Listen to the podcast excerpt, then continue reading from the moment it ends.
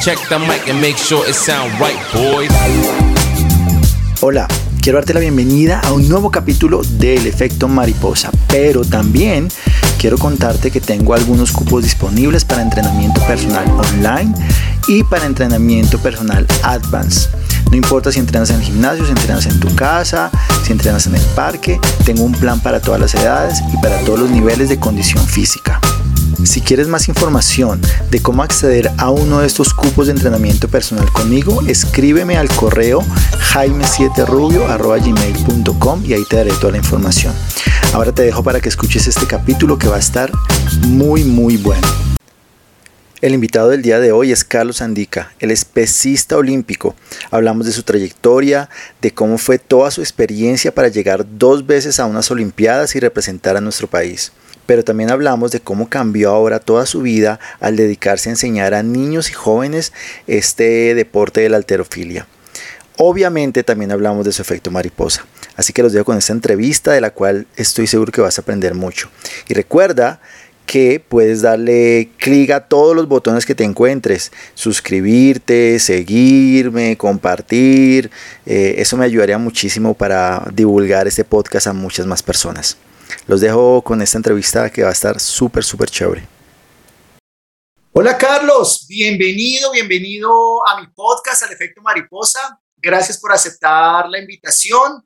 Gracias por estar aquí y contarnos un poquito de, de, tu vida y todo lo que estás haciendo. Hola Jaime, ¿cómo estás? Muchas gracias por la invitación. Algo muy especial. Qué bueno estar aquí con ustedes. Bueno, le voy a contar a toda la gente nosotros nos conocemos con Carlos desde hace años estudiando en la universidad, en la Escuela Nacional del Deporte.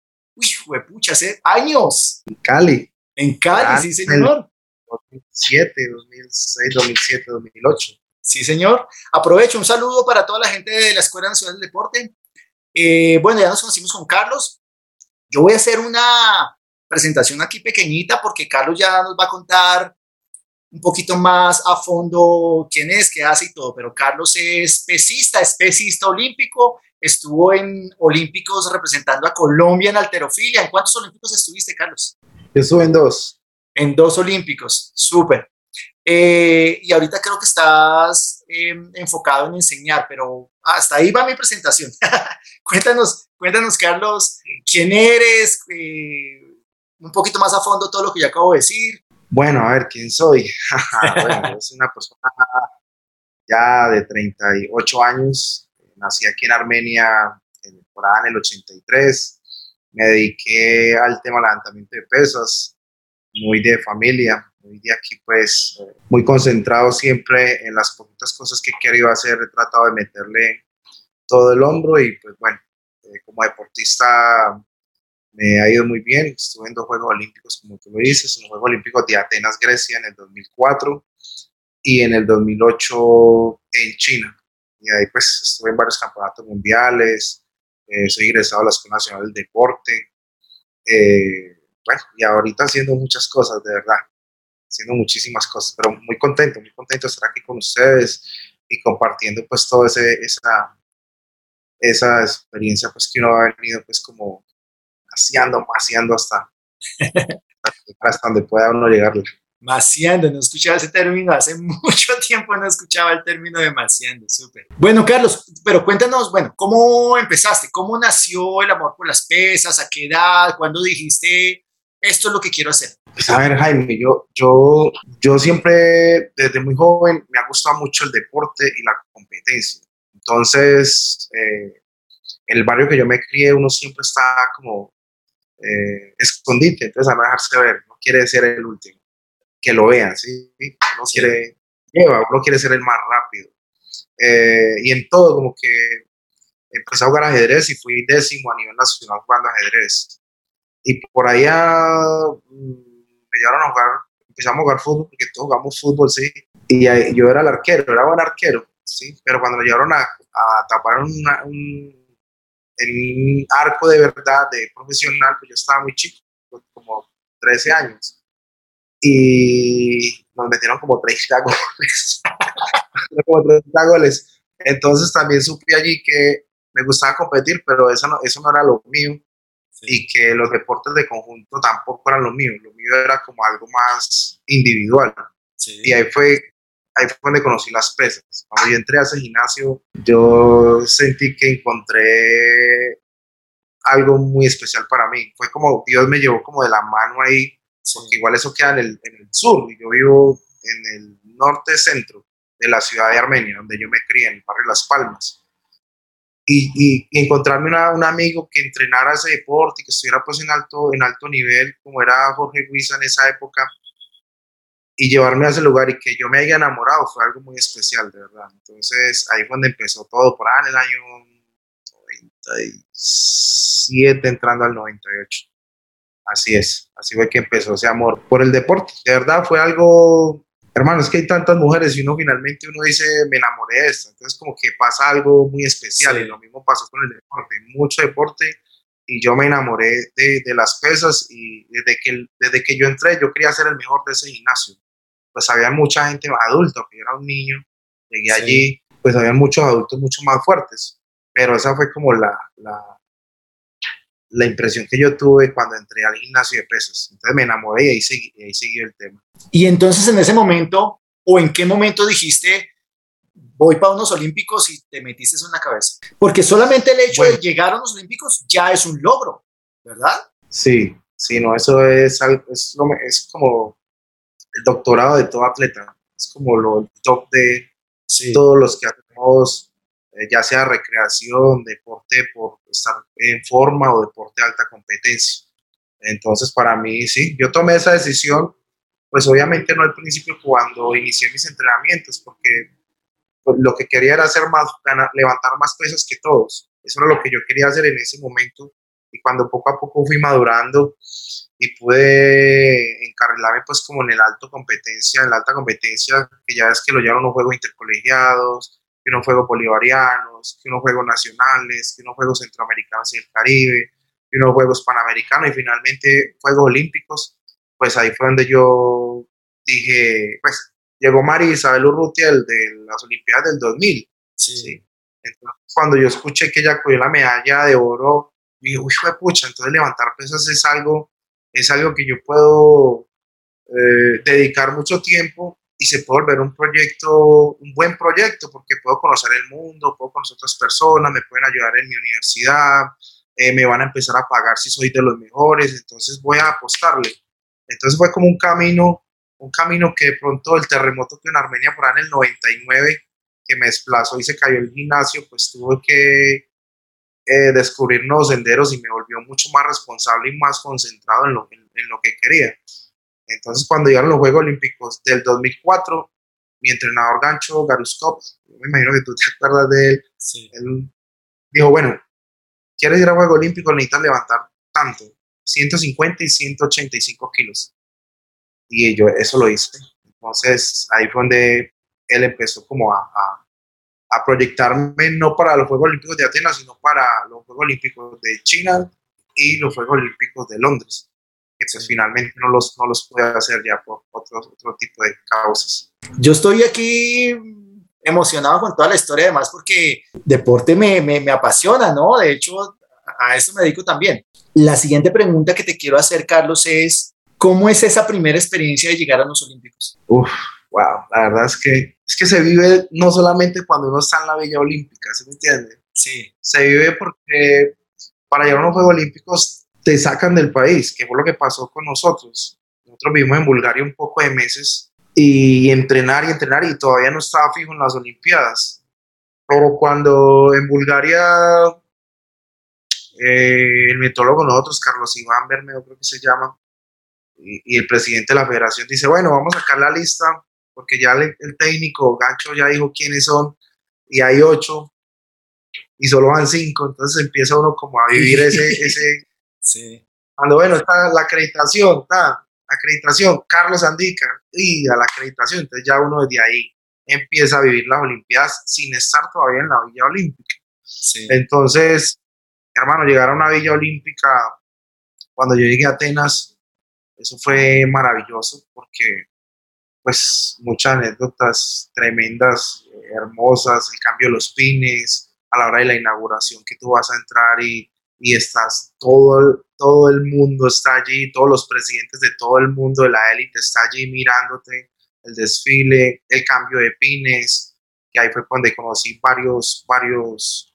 mm, deportistas, pues que también de la élite. Y es, no, unas Olimpiadas se viven de principios de que entras a la villa, desde antes, como te explicaba, y es otra cosa cuando uno entra a la villa, inclusive hasta cuando uno sale de la villa olímpica. Uno compite a los dos días, están, están evacuándote para, para salir de, la villa. Y es algo muy especial. La villa olímpica, tú entras y hay restaurantes de todos, o sea, hindúes, de orientales, el McDonald's, el, eh, comida suramericana, bueno, todas las comidas más típicas están, cada uno tiene un restaurante, entonces es algo muy, muy especial llegar a, a, unos, a unos Juegos Olímpicos, tu uniforme, tus compañeros que estuvieron más de 10 años construyendo ese proyecto, porque pues, los Juegos Olímpicos es normalmente a un atleta se le cuesta entre 8 o 10 años para poder estar en unas Olimpiadas de preparación. Entonces, es algo maravilloso, de verdad. Bueno, y sigamos entonces ahí.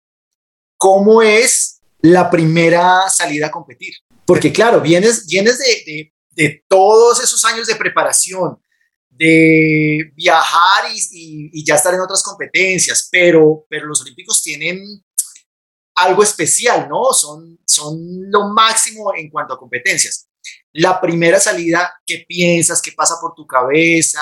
¿Qué pasa por tu corazón? ¿Qué sientes? Pues a ver, es que los campeonatos mundiales y todos los eventos que uno hace atrás, las personas o los atletas de alto rendimiento creen que lo preparan a uno para unos Juegos Olímpicos, pero es que unos Juegos Olímpicos lo preparan para unos Juegos Olímpicos. Y para hacer usted allí en el primer movimiento esa emoción, eh, un poco mucho susto, la verdad eh, ver ese, esa tarima tan grande, tan majestuosa, todo lleno de cámaras, un coliseo, un coliseo lleno también, que fue lo que pasó pues allí en Atenas.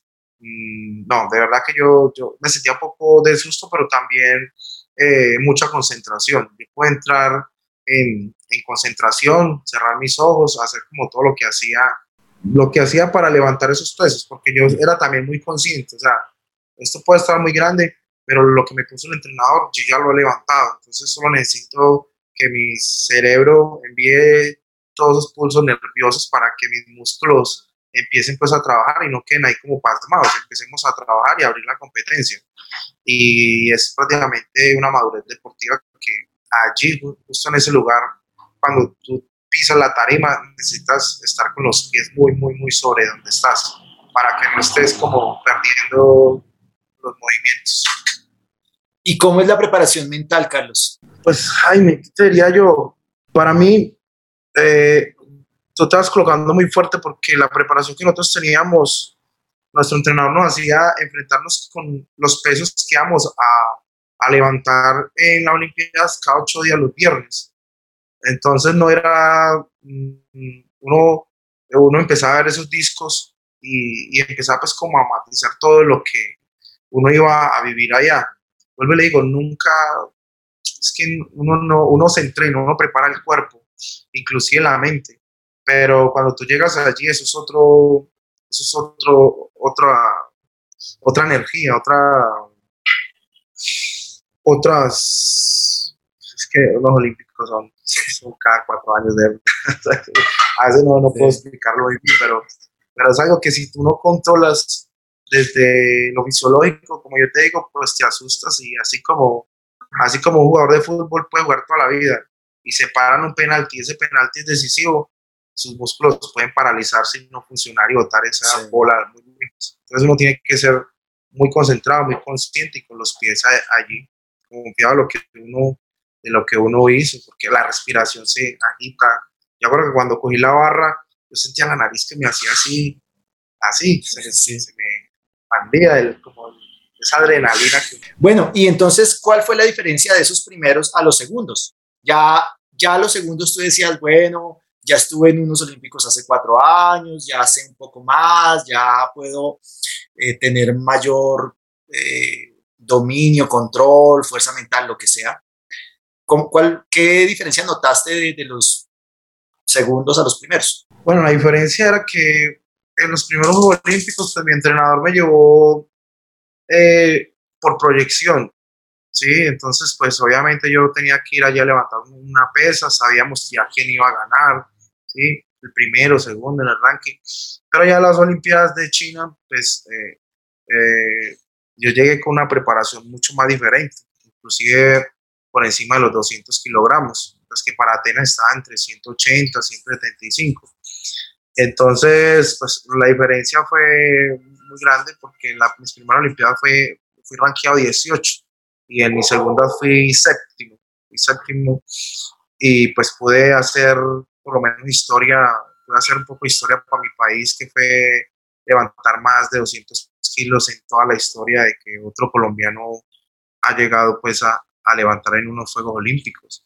Entonces, sí, la preparación iba mucho más, iba más maduro como físicamente y mentalmente. Yo, yo tenía una frase, voy a levantar hoy justo hasta donde mi fuerza me permita levantar, porque la mente lo va a limitar, voy a, voy a ir hasta el límite. La, mi mente no la va a limitar, porque voy hoy hasta el límite. Entonces, eran unas frases que prácticamente a mí me, me activaban y, y, y, pues la verdad es que nunca había levantado más de 200 kilos, pero allá en China sí, sí dije, no, voy a poner una oportunidad y voy, voy, a hacerlo. No me importa si... Es que a veces los miedos de los pesistas para desarrollarse así en las competencias porque eh, sienten miedo que se puedan dañar a, puedan dañarse un codo o el cuerpo sí. por pesos que van a, van a, a, ir como allá justo en esa, en esa plataforma a, a poner nuevos. ¿sí? Entonces, pero yo no sentía miedo, yo confiaba en mi preparación, entonces no, no sentía miedo y yo le decía al entrenador, ponga lo que ponga, yo lo voy a levantar. Y yo creía en que el entrenador va a colocar algo que yo pueda levantar, entonces hacíamos muy buen equipo y, y, y, y pude pues desarrollarme de 18 a séptimo y pude hacer mis, mis pesos que yo levantaba en entrenamiento. Entonces, para mí fue una, una, gran diferencia. ¿Y qué pasa después de unas Olimpiadas? ¿Cuál es la sensación? ¿Cuál es el estado mental? Ya cuando, cuando pasan las Olimpiadas. Pues cuando pasan las Olimpiadas, esa, esa llama que uno lo enciende para ir todos los días a los entrenamientos, pues, pues obviamente va, va un poco muriendo, ¿sí? Porque pues uno va viendo que uno ya no rinde igual en los, en los entrenamientos que uno sabe que tienen que ser arduos para poder llegar a, a ese nivel. Ya, por ejemplo, yo hacía 11 sesiones por semana para ir a los Juegos Olímpicos de China, pero cuando empecé a preparar para los de Londres, pues obviamente ya no aguantaba ese, ese tipo de intensidad y, y, y, y, de carga. Entonces yo empecé a ver que había que empezar a mirar otras cosas. Siempre me ha gustado enseñar. Creo que gracias a esto Mm, hice una carrera deportiva y no tuve lesiones como, como tan fuertes, ¿sí? como lesiones como que me retiraron un, un tiempo. Entonces, entonces, sí, gracias a esa investigación también mmm, pude terminar mi carrera sin, sin tanto problema y poder enseñar a las personas bien cómo, cómo hacerlo bien sin que se vayan a, a lastimar y que tengan una mala experiencia por, por practicar este deporte, pues que si no lo hacen con gente profesional, pues obviamente va a tener muchos problemas. Claro, claro. Te preguntaba que qué pasa después, Carlos, porque mm, han habido muchos estudios acerca de la depresión post-olímpicos en muchos deportistas, ¿no? Porque digamos que están tan concentrados en hacer su mejor esfuerzo, su mejor desempeño, eh, romper marcas, todo lo que se, se, meten en su cabeza para hacer los Olímpicos. Y cuando pasan los Olímpicos, eh, genera cierto bajonazo emocional porque unos porque lo lograron y otros porque no lo lograron, ¿no? Entonces, entonces por eso te preguntaba, ¿qué, qué, pasa después de unos Olímpicos? Porque pues de hecho hay muchos estudios acerca de esto, ¿no? Como el, el bajón emocional del, del, deportista de alto rendimiento después de unos olímpicos. Por eso fue que yo fui muy consciente de lo que estaba pasando, ¿sí? Yo fui muy consciente que mi rendimiento ya estaba bajando y que iban a llegar otros muchachos más fuertes que yo y me iban a ganar. Entonces yo nunca quise que eso pasara. Yo nunca quise que me sacaran del equipo nacional porque llegó otro más joven y mejor que yo. yo fui consciente de que cuando eso estaba pasando tenía que cerrar mi carrera como debía de ser y por eso fui a unos Juegos Nacionales en el 2015 y cogí mis tres medallas y muchas gracias, levantamiento de pesas.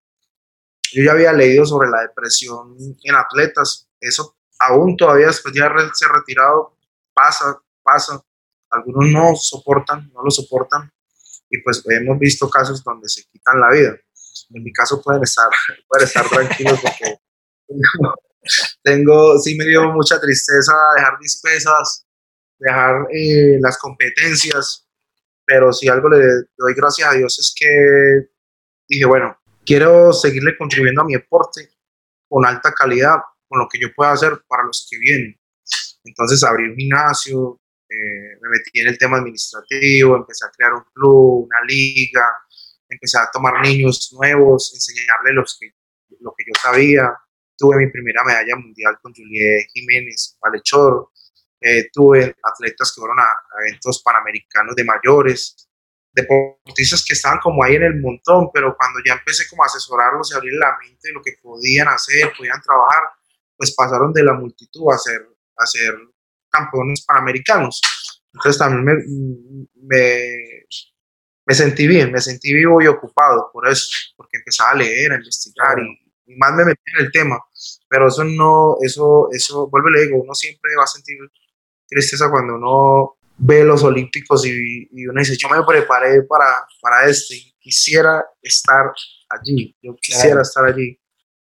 Pero, pero así es la vida y los humanos tenemos que aprender y entender muchas cosas. Si no entendemos y aprendemos, pues vamos a caer en ese tipo de emociones como es la depresión o, la desilusión o, la tristeza o todo ese tipo de cosas.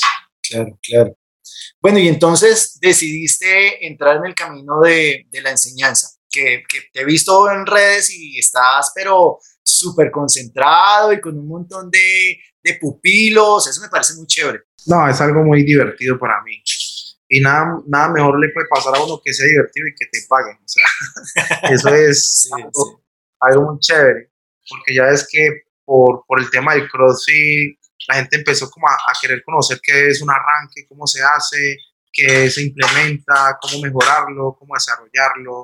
Eh, llevo un tiempo levantando, pero no puedo más, ¿qué tengo que hacer? Entonces, una cantidad de cosas que le dio un plus a este deporte y, bueno, pues yo empecé, pues como te digo, a, trabajarlo con los niños, a trabajarlo con, con, personas adultas también, y pues ahí, ahí es, es, algo, es algo muy bonito. Me, me, gusta mucho enseñar, he estado en varios países enseñando, dando cursos en la actualidad con la Asociación de Colombia Weightlifting, es una persona que da y certifica pues a las personas en este deporte en el Level 1 y Level 2. Entonces sí, siempre estoy desde la parte técnica, mm, metido pues muy ocupado en ese, en ese es muy apasionante, de verdad, muy apasionante. ¿Y por qué en Armenia? Bueno, podría ser la respuesta muy lógica, ¿no? ¿Por qué montar tu gimnasio en Armenia? Pero, pero cuéntanos, cuéntanos tú por qué. Porque te digo una cosa, con la experiencia que tienes y con todo lo que has hecho, podrías montar tu gimnasio en cualquier país y te iría muy bien, ¿no? Y ganarías mucho dinero. ¿Por qué, ¿Por qué en Armenia? ¿Por qué decidiste hacerlo ahí y enseñar a los niños ahí? Bueno, de verdad es que porque es una ciudad que necesita este deporte y necesita personas que hablen de alto rendimiento aquí, ¿sí? Porque es una ciudad que obviamente pues mm, carece de cultura deportiva, o sea, no es como por ejemplo Medellín que usted ve la gente, eh, porque habían habido muchos atletas de alto rendimiento, entonces eso ha ayudado a crecer los presupuestos de los institutos, ayuda a crecer la población, a creer más en el, en el deporte, a, hacerlo desde la recreación, competencia, iniciación, escuela. Y eso es lo que yo dije, bueno, si yo me voy de Armenia y, pues soy el único atleta en este, no solo en Armenia, sino en el Quindío, en ir a dos Juegos Olímpicos en toda la historia, pues tengo que quedarme haciendo, masificando mi deporte, quedándome enseñándole a esta gente cómo, cómo lo hice y cómo otros atletas pueden hacerlo, cómo los dirigentes tienen que empezar a gestionar el dinero para que los atletas puedan tener ese, ese rendimiento. Entonces, han sido muchos factores por los cuales eh, dije voy a, voy a quedarme en Armenia por un tiempo trabajando y, y, y dejando todo lo que yo aprendí, que me sirvió tanto para salir adelante como, como proyecto de vida, que eso le sirva a otros jóvenes que también sientan esa misma pasión y que tengan un lugar especial donde ellos puedan desarrollar sus talentos. Entonces, pues Armenia fue el lugar donde, donde monté uno de los mejores gimnasios que hay en Colombia, de verdad. Para mí es uno de los mejores y hemos tenido visita de gente que viene de Londres, de Brasil, de Canadá, de Estados Unidos. Pues han venido varias personas a, a conocerlos y a, y aprender también de lo que, de lo que se enseña allí. Entonces es algo muy bonito. Y también, de verdad, es que yo amo el Quindío. El próximo año voy a ir a conocer tu gimnasio. Bienvenido. Bienvenido. Para después de marzo. Sí, sí, sí, seguro, seguro el próximo año voy a conocerlo. Carlos, y entonces, como deportista, tú tenías un sueño que era llegar a los Olímpicos, lo lograste, llegaste a dos Olímpicos. Ahora, como, como formador, como maestro, ¿cuál es tu sueño? Mi sueño es eh, poderle contribuir, poderle mitigar un poquito a esta, a esta juventud. Que tenga una herramienta pequeñita de donde se puedan agarrar y salir adelante. Ese para mí es lo que quiero, es mi visión respecto a lo que yo estoy haciendo aquí. No necesito que todos vayan a Juegos Olímpicos o sean atletas de alto rendimiento, pero que por lo menos que lleguen al gimnasio puedan decir, ya soy licenciado en educación física y el deporte, por medio del deporte me becó y pude salir adelante, eh, algunos que sean buenos, muy buenos, entonces que puedan entrar al equipo nacional y puedan conocer culturas, idiomas, eh, nuevos lugares de competencia, inclusive nuevos sistemas de entrenamiento, que puedan escuchar a otras personas, porque finalmente eso es lo que lo hace a uno, los maestros que uno conoce en toda parte del mundo y que lo va formando a uno como, como personas. Y pues obviamente que mis muchachos y las personas que yo le enseñe puedan ser ese tipo de personas que alguien pueda emular. Para mí eso es súper importante. Qué bueno. Pues felicitaciones, Carlos, felicitaciones por todo ese trabajo, porque como te digo, te he visto ahí en redes y, y creo que estás haciendo un trabajo maravilloso ahí. Creo que necesitamos más referentes aquí en Colombia que, que nos ayuden a, a, a inspirar a, a, los niños, a, ¿me entiendes? Eh, estamos en un momento en el planeta entero en donde cada vez estamos más sedentarios, los niños cada vez están más metidos en el celular y menos quieren moverse. Entonces, este tipo de incentivos, de personas que inspiren, que animen a, a, a moverse en, en, cualquier deporte, creo que es tan necesario, tan necesario en esta época de nuestra vida. Entonces, bueno, felicitaciones, felicitaciones por eso. No, Jaime, muchas gracias. Muchas gracias y yo pienso que pues es que nosotros estamos llamados a hacerlo, ¿sí me entiendes? Pues a mí en mi caso nadie tocó mi puerta para que, hey, Carlos, entrena pesas que vas a dos Juegos Olímpicos. No, eso fue alguna coincidencia. Sí. Yo le digo que es algo como, como, como de Dios. Porque una cosa es usted llegar a un gimnasio, otra cosa es usted proyectarse hasta allá. Otra cosa es llegar a un gimnasio y que de verdad sea fuerte. Sí. Porque si yo hubiese llegado al gimnasio, pero yo mido dos metros y nadie me dice, hey, andate a jugar baloncesto que vas para la NBA, pues sencillamente hubiera sido un pesista que hubiera ido muy duro. Sí, entonces, sí.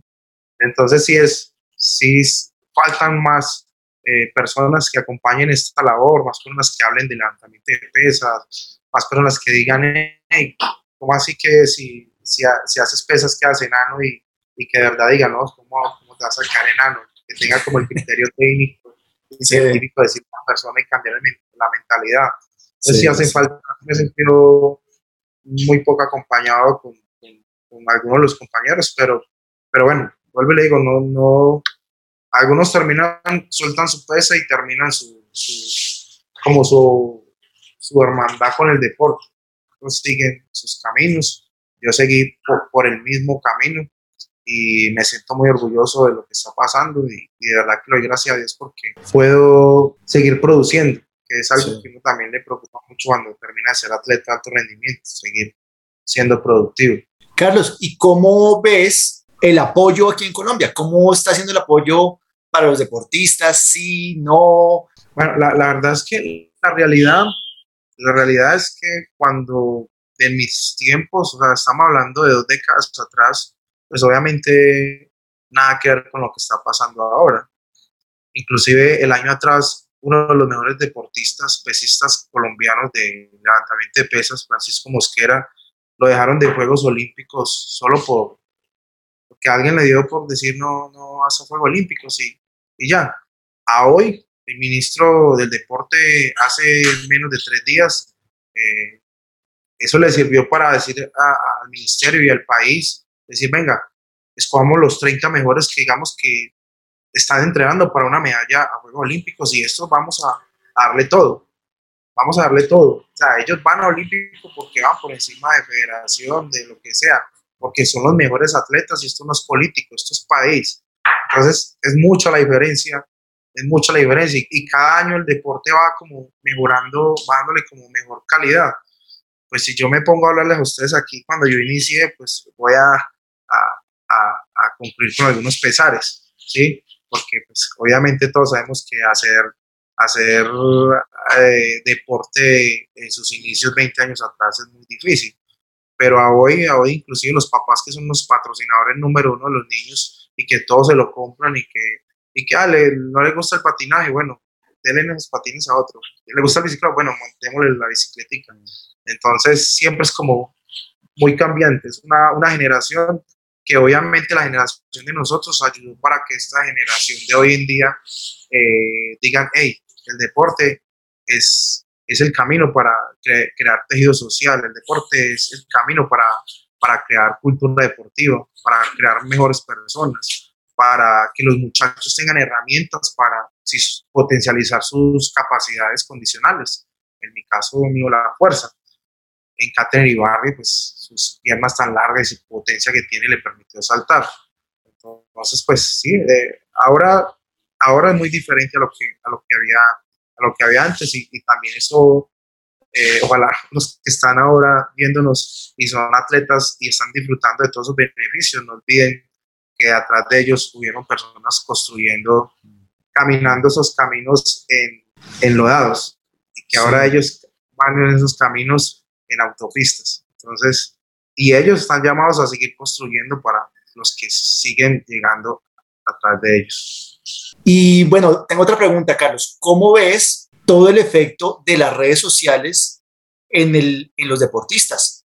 Digamos que en tu época no era tanto, ¿no? No, no, no teníamos e, esta cosa tan marcada de las redes sociales, pero ahora sí, de hecho, mira en los últimos Olímpicos cuántos haters, cuánta gente mm, tirándole barro a mm, Mariana Pajón y al esposo, y yo decía, pues pucha, eh, o sea, mentalmente debe, debe afectar, ¿no? Tanta gente con una actitud tan tenaz, ¿hasta qué punto sí afecta y, o no? Pues Jaime, yo le digo, si usted está en unos Juegos Olímpicos y está metido aquí mirando sus redes sociales donde están todos los vecinos, o sea, partiendo de los vecinos del barrio, mirando las noticias de su ciudad, mirando tantas cosas, o sea, usted va a perder la concentración. Yo recuerdo que eh, cuando estaba en los, preparando con los Juegos Olímpicos de, de Atenas,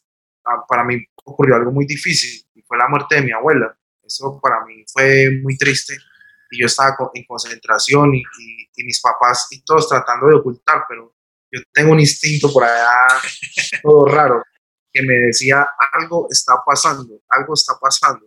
Y yo cogí mi leva, cinco levas, ¡pum! Y hice la llamada, porque en la época pues no había, no es como ahora, usted con un WhatsApp y chao.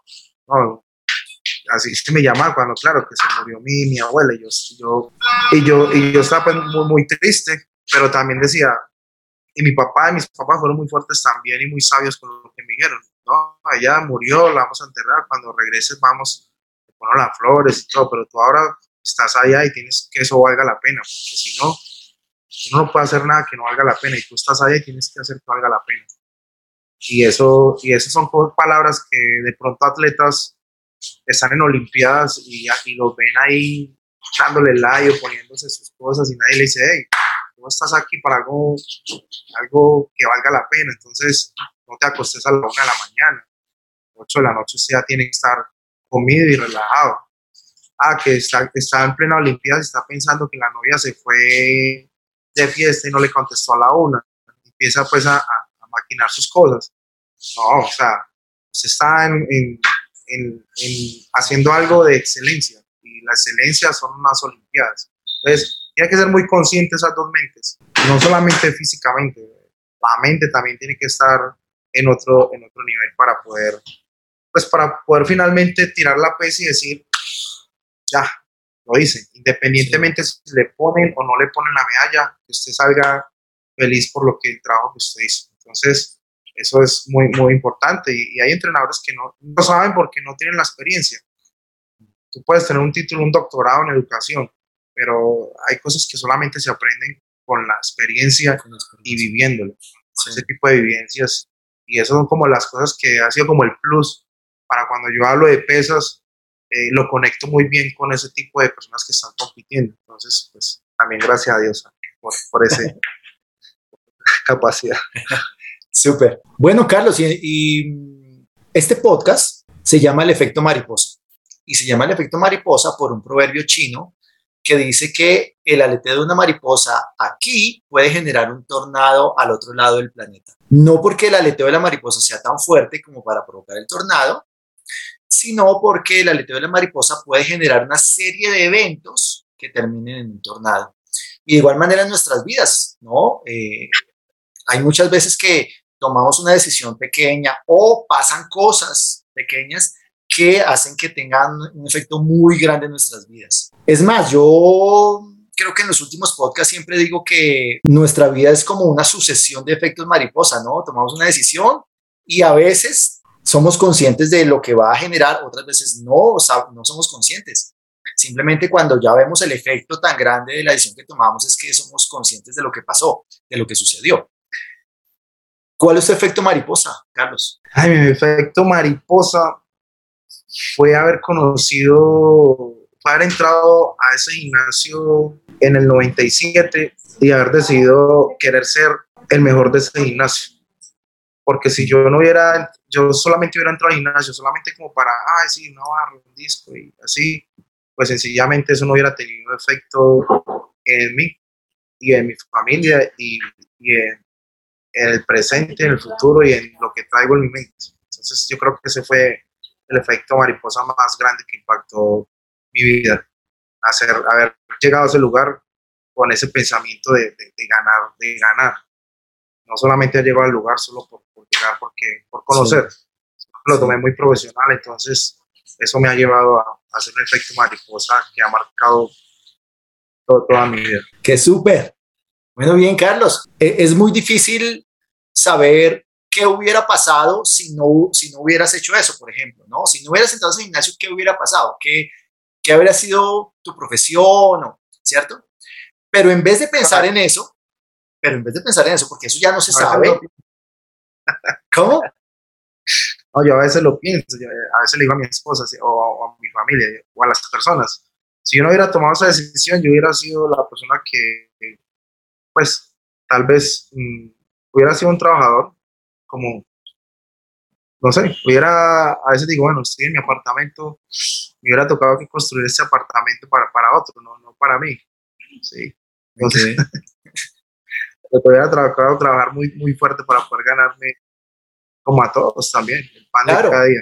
Claro, claro, claro. Entonces, eh, eh, em, en vez de pensar qué hubiera pasado si no hubiera hecho esto, si no hubiera tomado esa decisión, más bien pensar qué hago con lo que sí, con la decisión que ya tomé. ¿Qué, ¿Qué, hago con esto? ¿Para dónde voy? ¿Cómo lo enfoco? ¿Hacia dónde voy? ¿Qué sueños voy a meter aquí? ¿Qué, no? Eso, eso, me parece, eso me parece muy chévere y me parece que es... Eso es sabio, eso ya... Es que es muy sabio cuando, por ejemplo, te, te digo, un niño de 13 años y, mide ya dos metros y, y, se rodea de las personas que son, ese muchacho va en lo que es, lo pueden proyectar. Y yo pienso que eso fue lo que pasó conmigo, porque yo llegué de 13 años a un gimnasio y conocí pues a, mi entrenador Alfonso Gallego y después a, a Gancho Garuscop, también mi entrenador, y ellos me, me, me direccionaron. ¿Sí me entienden? Entonces, eso es muy importante en la vida uno tener personas que yo los llamo maestros. Sí, sí, son personas que, que, obviamente los entrenamientos fueron muy jodidos porque de hecho todavía tengo callos en mis manos, pero yo soporté, aguanté, fui consciente de lo que quería y eso salió bien. Y yo creo que todas las personas, si llegan, se rodean de maestros, eh, obviamente siempre van a encontrar su potencial. Porque mi potencial fue levantar pesas, pero me hubieran llevado, no, vaya a jugar baloncesto o, o sigo jugando ajedrez, pues obviamente difícilmente hubiera podido llegar a, a, a explotar toda esa capacidad que, que, tenía como, como físico. ¿sí? Claro, Lo que quiero decir. Claro. Carlos, gracias. Sí, Jaime. Gracias, gracias por este No, tiempo. Gracias por, por contarnos toda esa experiencia que nos deja un montón de enseñanzas. Yo, yo creo que si hay otra vida, si existe otra vida, seguro yo hago lo que sea por llegar a los Olímpicos. Así sea, así sea haciendo canotaje, yo no sé. Pero, pero creo que es una experiencia que me hubiera encantado, pero me hubiera encantado tener en mi vida. Entonces, por eso, por eso te admiro, admiro las personas que, que dedican tanto esfuerzo por, por lograrlo, por llegar, por, por esforzarse por ser los mejores en su, en su deporte. Eso me parece muy, muy, muy admirable, ¿no? Que requiere, requiere mucho sacrificio, disciplina, esfuerzo, entrega, convicción. O sea, no solamente llegas a unos olímpicos teniendo el talento, necesitas muchas más cosas. No me diga queriendo, se llega haciendo. Eso, eso, eso. Y ese haciendo es parándose disciplinado a entrenar con pereza o sin pereza. Tienes que llegar a hacerlo.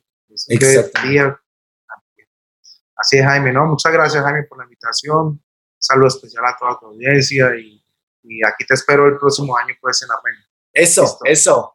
Carlos, ¿cómo son tus redes sociales para que la gente pueda seguirte? La gente que de pronto nos oye y dice, oye, yo quiero que, que, que mi hijo de pronto ensaye la alterofilia y bueno, ¿cómo son tus redes? Ah, perfecto. Me pueden encontrar por Instagram como arroba Carlos Andica y pues eh, por Facebook también, pero casi no muevo mucho Facebook. Instagram es, es, más que todo como pongo mucha academia, competencias, pongo mucho tipo de cosas, así que información que pronto a las personas le puede, le puede servir más. Mucha, mucha academia, muy, muy pocas cosas personales allí, pero muchas cosas sobre las pesas, sobre cómo hacerlo, cómo hacerlo mejor y dónde lo pueden hacer. Entonces ahí me pueden encontrar. Arroba Carlos Andica. Carlos, muchas gracias. Feliz semana. Jaime, muchas gracias a ti, gracias por el espacio. Hasta luego Listo. a todos, que estén muy bien. Un abrazo. Chao, chao. Check the mic and make sure it sound right, boys.